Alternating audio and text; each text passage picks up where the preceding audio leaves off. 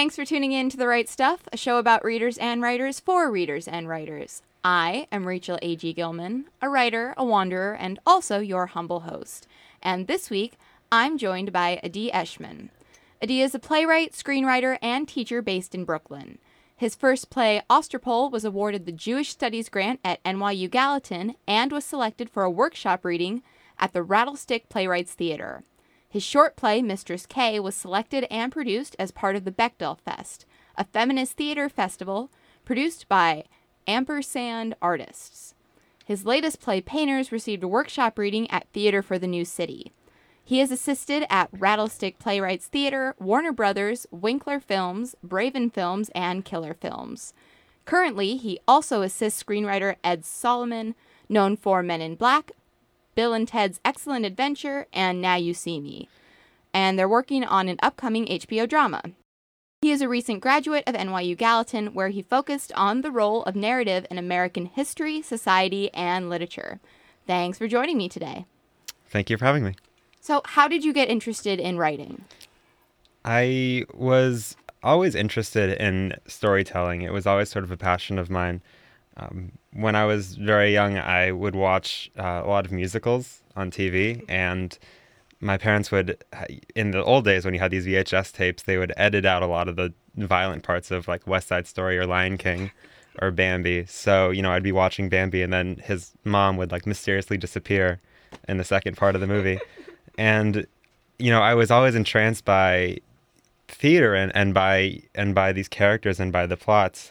And I, I think maybe perhaps these edits gave me an appreciation for uh, interrupted storytelling or pause storytelling. And I, I, I, don't know how that exactly led to it, but it, for some reason I just sort of took up uh, storytelling uh, later. And I, I started writing pretty young. I remember in fifth grade I was published in a book of poetry. I wrote a, a long poem uh, about U.S. presidents and seeing my name in print was just so gratifying and i decided like if this is the high point i just got to keep going. And uh, after that i wrote a few sketches in middle school. They all got terrible grades. I think the first sketch i wrote got a c plus in hebrew class. And afterwards in, in high school i just kept doing it. I think i think that's uh, you know it's sort of a, a mark of passion is, is if you can be really terrible at something but just keep doing it that's that's sort of a sign of love what makes playwriting different from other types of writing for you? Uh, that's a really good question. Uh, I so I have a background in film and TV. That was uh, that was sort of the first thing I, I focused on as a writer were scri- were scripts um, and later uh, short stories. And for me, what I really appreciated about playwriting was the fact that you could have these long conversations and get to know characters through that way. And uh, I'm not as exactly as visual of a writer, as as perhaps a screenwriter is. And I think that's what I really appreciated about playwriting was that you could uh, just sort of watch these characters grow on stage just by the actions that they take and just by the words that they say. And I find it to be kind of a, a, a spiritual process to, to see these two people or three people or you know 20 people come to life on stage right in front of you through that medium. I, I, I think that's with with screenwriting, you know, it's not it's not there there's so many other kinds of art that are based around movie making you know there's sound there's visuals there's uh, and with playwriting uh, you know when you watch a, a, theatrical production the playwright really has so much control over the the direction of the story and I, am not i'm not power hungry but i really appreciate the the primacy of writing in that context yeah, I'm taking screenwriting this semester for the first time, and we were learning about the rules and regulations. And, like, you know, if you don't direct your film, they can change it, but that's not true when you write a play. Right. They can't change the script on you. Yeah, in TV it's a little bit different. In, in TV, the writers have uh, quite a bit more power uh, than the director, but uh, not more than the producer. So it's always weighted against the writer, I guess, in those mediums. What's your process like as a writer? Is it different for you whether you're writing a play or a screenplay or a poem or anything else? With, with playwriting, I'm a bit more careful. I would say with screen with screenwriting, I I tend to uh, write. You know, I, I do it and I do it, and if it's just not working, it's just not working. I throw it out. Uh, with playwriting, I'm a bit more careful. From these exercises I picked up in college, I, I usually start off with either uh, a notepad and paper or just a blank Word document, and I'll write like reams of dialogue, um, you know, eight, ten pages of just dialogue.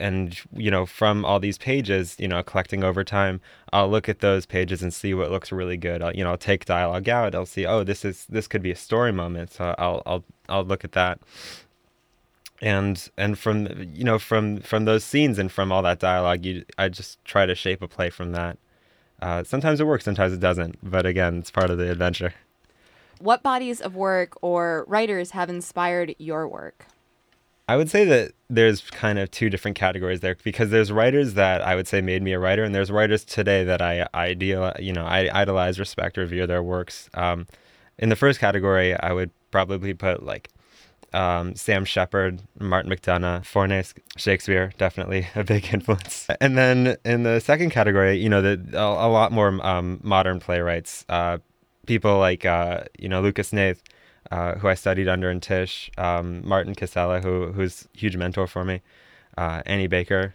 um, and also uh, Lorca, who and and Mark Bartlett. I, I think that their writing is, you know, the in I studied a little bit of art history in college, and unfortunately, the criteria for a really famous artist is whether they influence others. And I think that's sort of how we now, you know, look at artists is is are they influential? Are they influential to other artists? And and is that what makes them important? And I think for writing, it's a little bit different because it's it's just that one medium. But it is interesting to see, you know, by looking at these modern writers, seeing how they're able to influence all these younger writers, um, and and maybe judging them a bit unfairly for that or those younger writers for that, but I still really enjoy them. What advice would you give to aspiring playwrights and screenwriters? Well, I am still aspiring, so.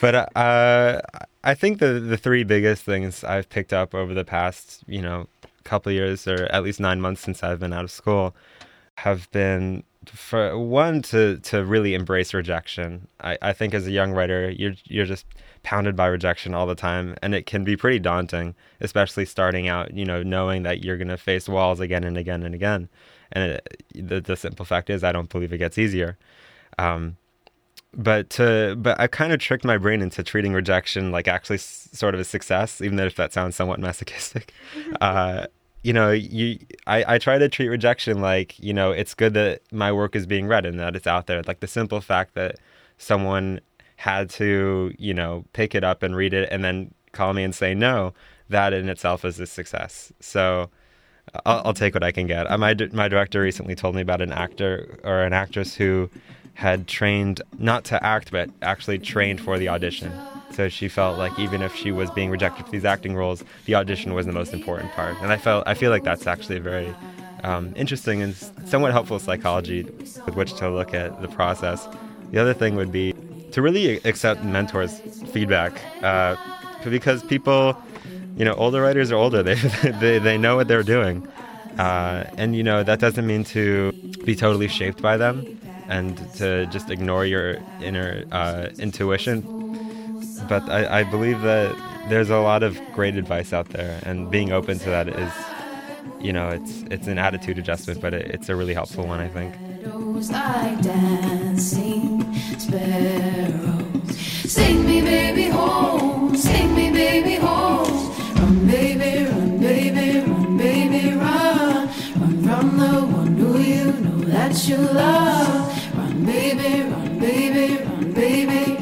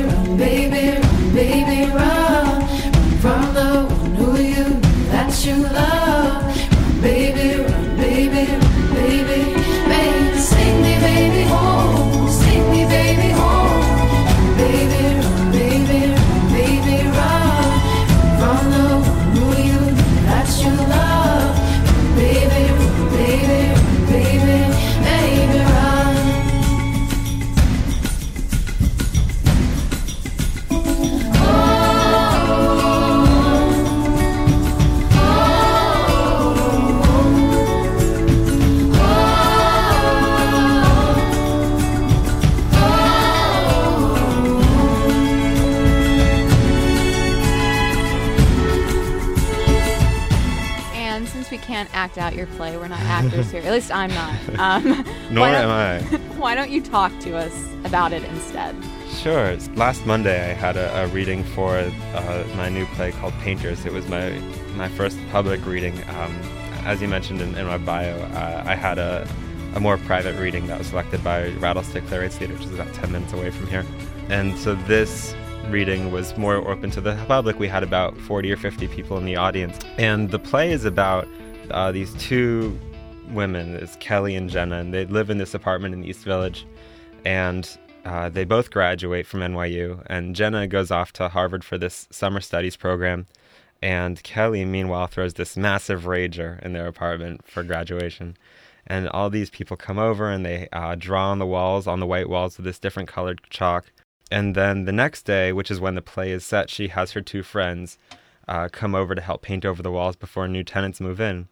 And in the course of painting over the walls, they discover a marriage proposal written in chalk for Jenna from another boy. So the play is really about these three characters deciding whether they're not, whether or not they're going to paint over this marriage proposal intended for a fourth person that we never meet in the play. And it, it, you know, from a more macro perspective, it's about female friendship, it's about betrayal and frustration and love and loss and you know, it's about these three characters who all sort of mean well, but they're really trying to fix each other and fix themselves, um, perhaps subconsciously.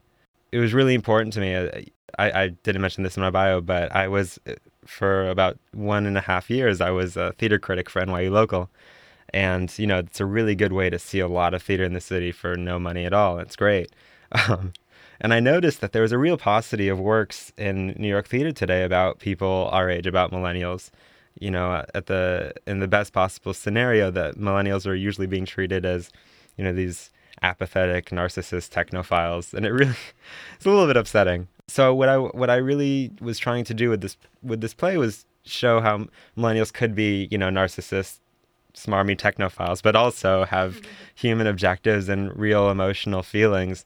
And you know, I, I think we were uh, pretty successful based on the audience reaction.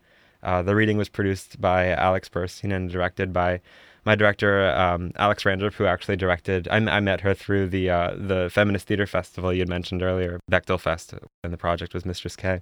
And we're, you know, the, the reading was great, and we're we're still trying to figure out what the next steps are, whether it's to send out the project to different theaters or to host a, another reading or another eight readings. We're game, you know.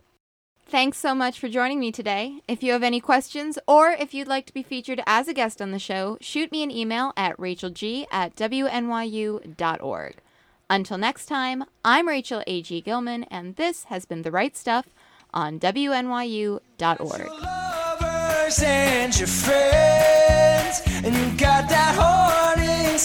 inside your chest. And if you're happy with yourself, then all the rest can go to hell. Hey, brother, that's the story you should tell. And if you're happy with yourself, then all the rest can go to hell. Hey, brother, that's the story you should tell.